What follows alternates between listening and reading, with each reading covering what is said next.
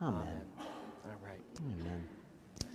Well, this morning, as we come to the scripture, we're going to be reading Isaiah 9 in a few minutes, which is a, a pretty familiar uh, prophecy around, around Christmas that gets fulfilled. And we're going to lift up this tension that we are all experiencing now between the joy that comes at Christmas, but also this sense of sorrow and grief. And I think that's even more pronounced this year. There's this kind of lingering sadness and despair in the air. So, for instance, the, the, I get an email every day with kind of a summary of, of articles and stuff, and the Times uh, today, the headline of the email is A season typically defined by joy is increasingly defined by grief, hmm.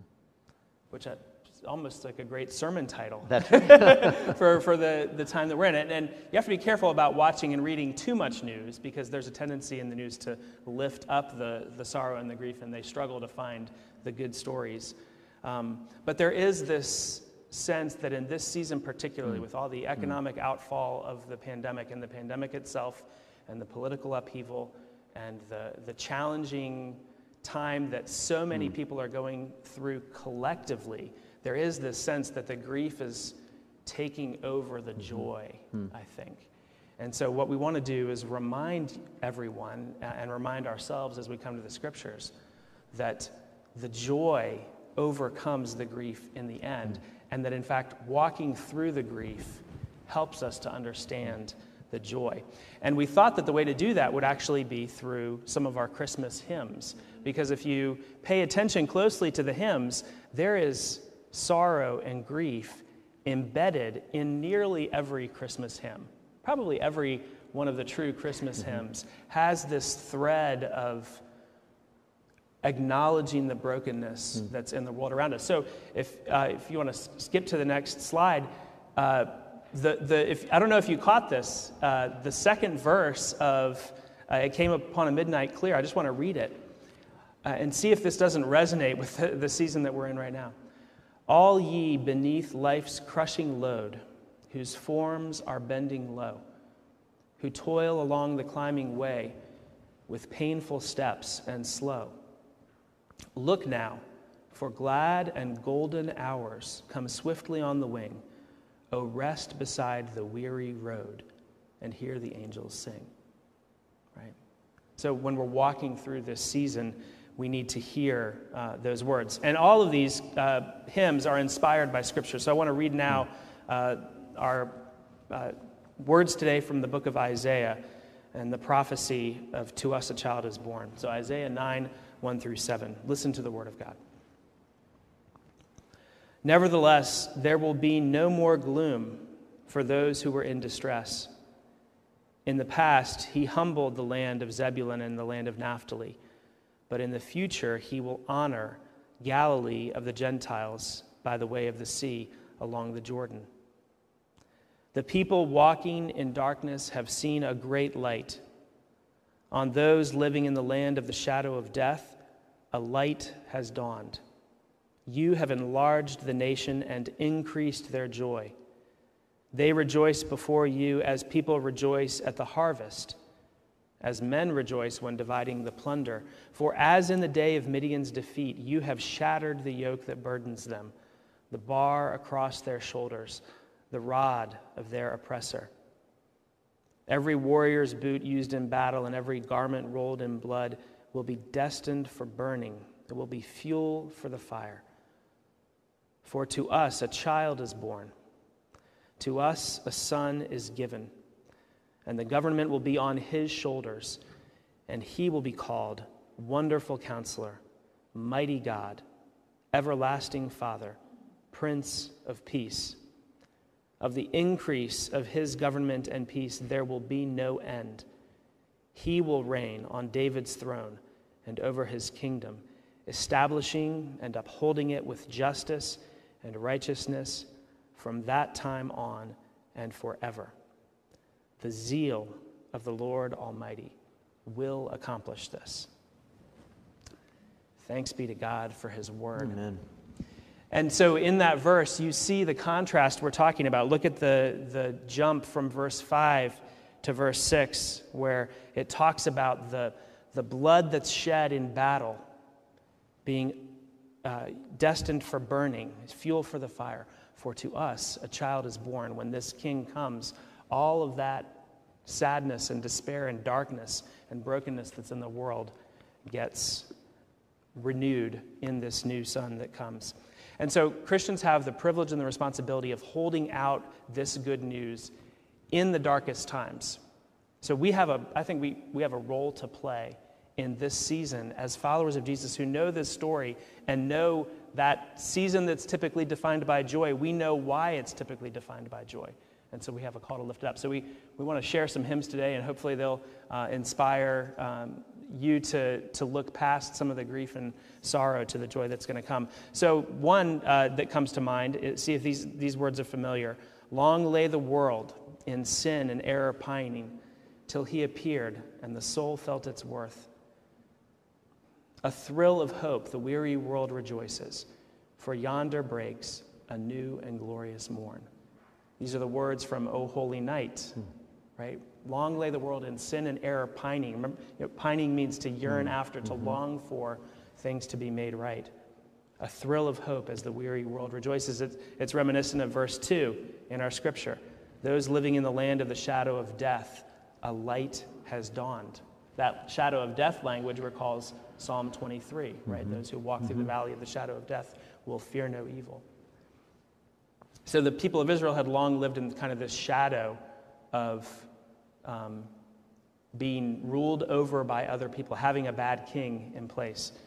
And with this promise that God made, um, they knew that there would be a future hope that would come. And so, as we're walking through this time, I, I think we have this feeling that we were kind of promised an end to this pandemic, or at least we maybe we weren't promised it because the, the predictors actually said it's going to be with us for a while. Yeah. But we expected it to end. We thought, well, maybe it won't be as bad as people say that it's going to be.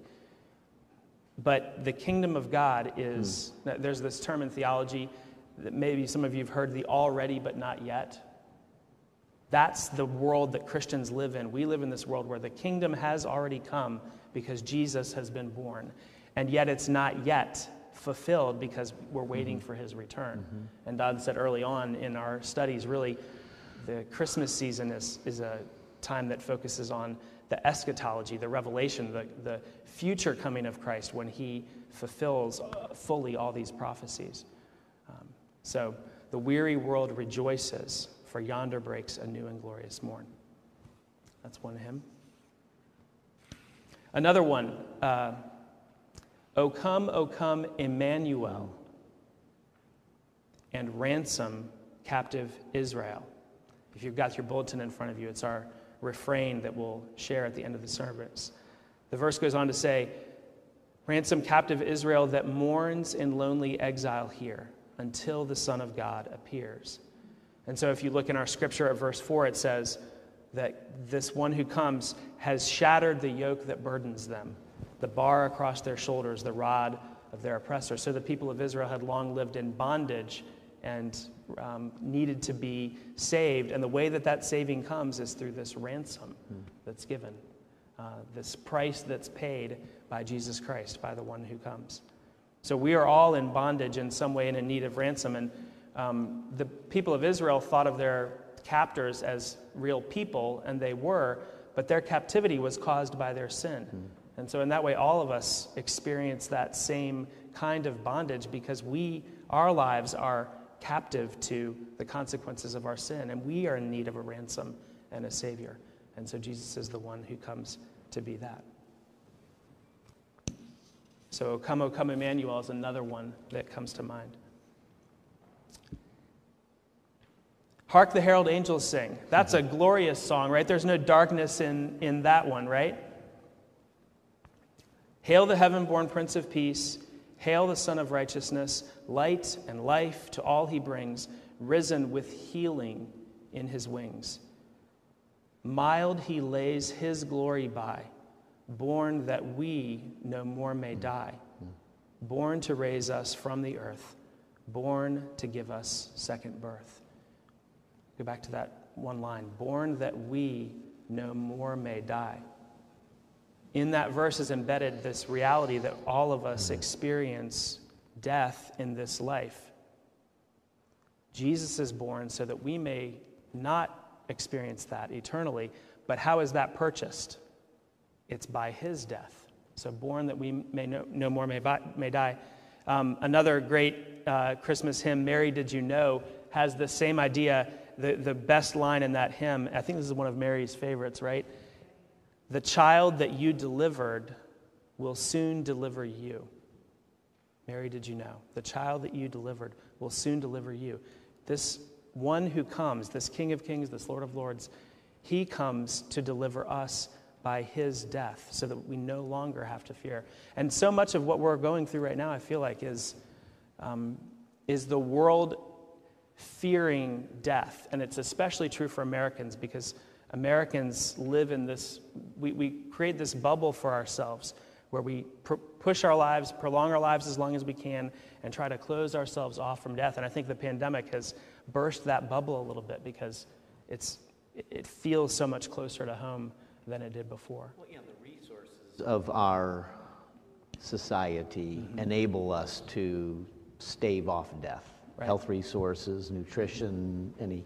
Whereas death is a pretty common, a much more frequent reality, I think, in other nations uh, and in other times in our own nation. Yeah, certainly throughout history, yeah. death has been closer to home. And so um, I, I, I, don't fear death, and I think many Christians don't fear death, but I believe the world around us really does. Absolutely. The, the absoluteness of it, the un, and so when we talk about one of our calls is to hold out this truth, this mm. hope that Jesus is born that we may no longer fear that death right?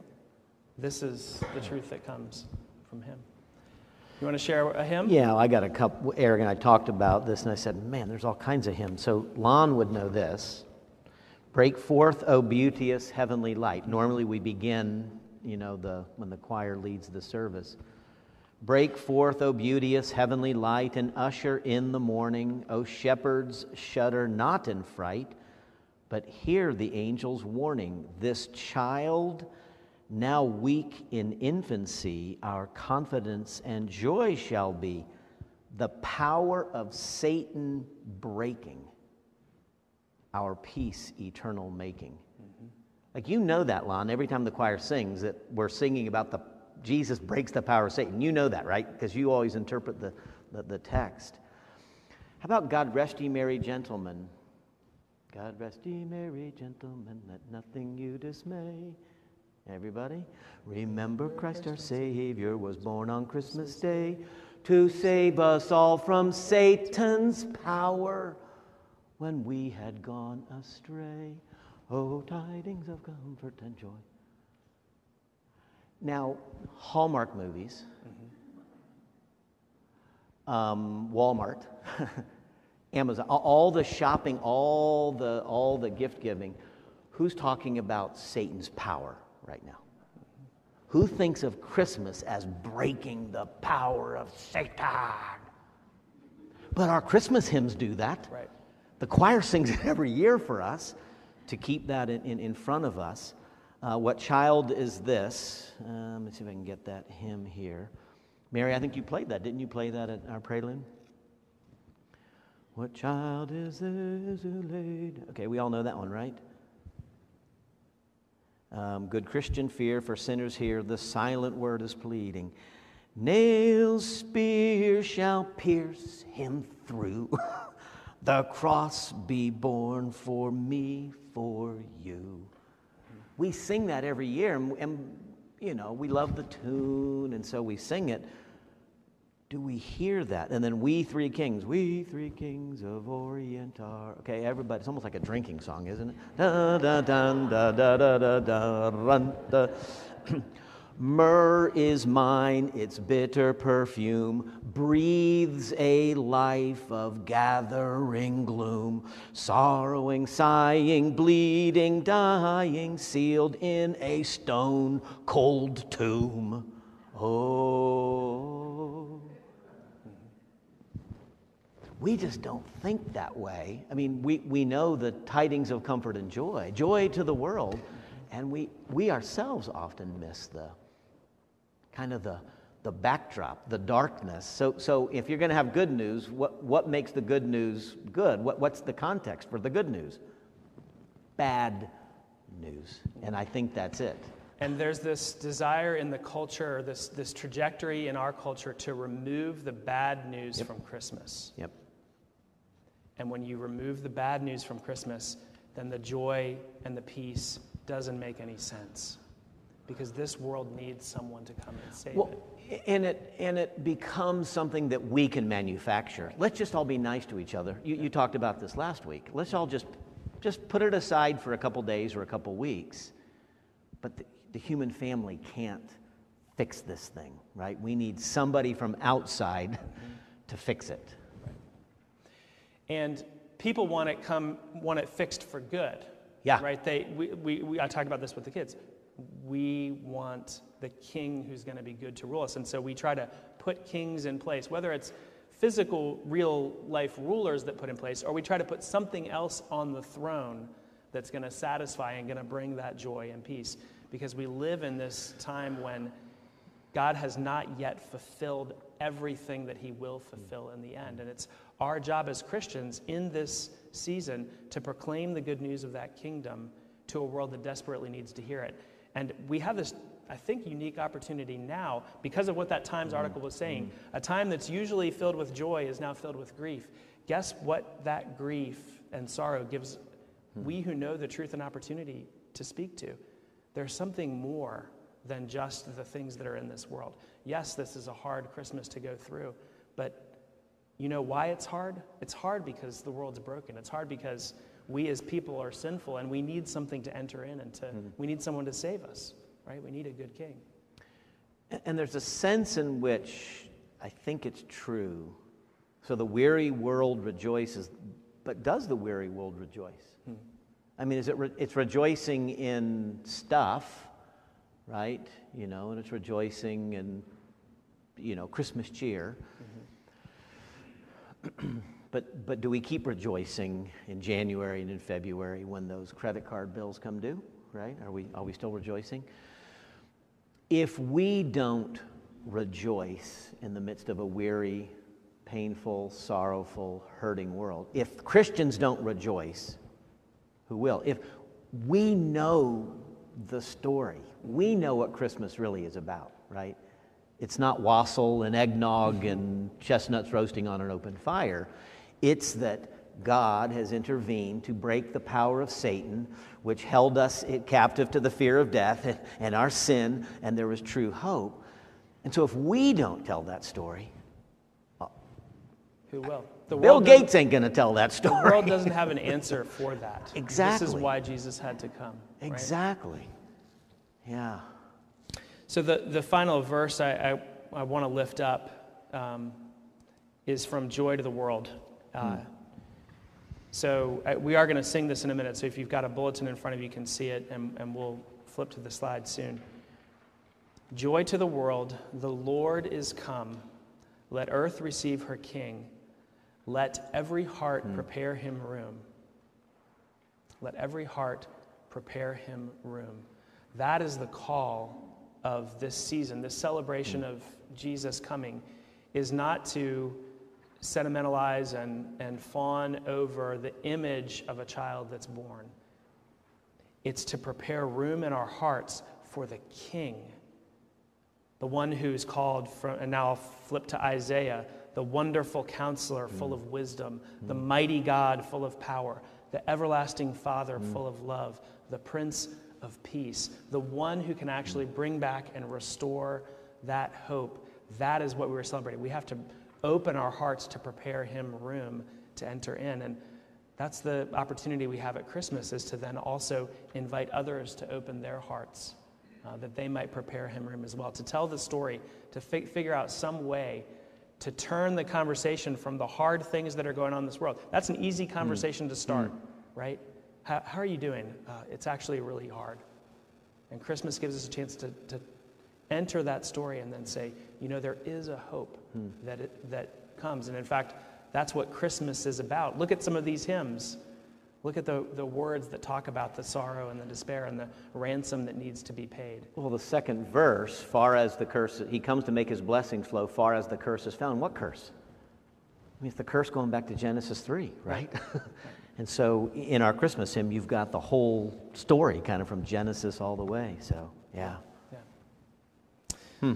So we are called to prepare him room to put our hope in this child who has come, and we have this chance to invite others to do the same. And so, encourage you to do that this season, to look for ways that you might open your heart to see how God's at work in the midst of this time, and then speak that truth into other people's lives. Because, hmm. you know, uh, in, in our verse, it says um, that God's plan of coming to save the world cannot be thwarted. It says, the zeal of the Lord Almighty will accomplish this. So, Zeal, zeal means, you know, unwavering commitment to something, right? Mm-hmm. The zeal of the Lord Almighty will accomplish this. And yet, we have a role to play. Mm. Let every heart prepare him room. And that's what we'd invite you to do today. Uh, let me pray for us. Lord, thank you for your word and the way that it instructs and Thank you for the ways that you have inspired songwriters throughout the generations to read and hear this good news and put it into song in a way that captures our hearts and our minds and points them toward you. Uh, we are thankful that we know this story and uh, we proclaim it at Christmas and throughout the year in different ways. We pray that you'd give us opportunities this season to remind those in our own household and our families and also friends and others um, what this good news is. And we pray that even as hard as the, the pandemic season is, um, there are opportunities here for you to demonstrate who you are as the King of Kings and the Lord of Lords, the one who brings joy and peace to our lives. And so we pray that we would walk fully into that in the coming season. In Jesus' name we pray. Hmm. Amen. Amen. Amen. Amen. Hmm. In response, uh, maybe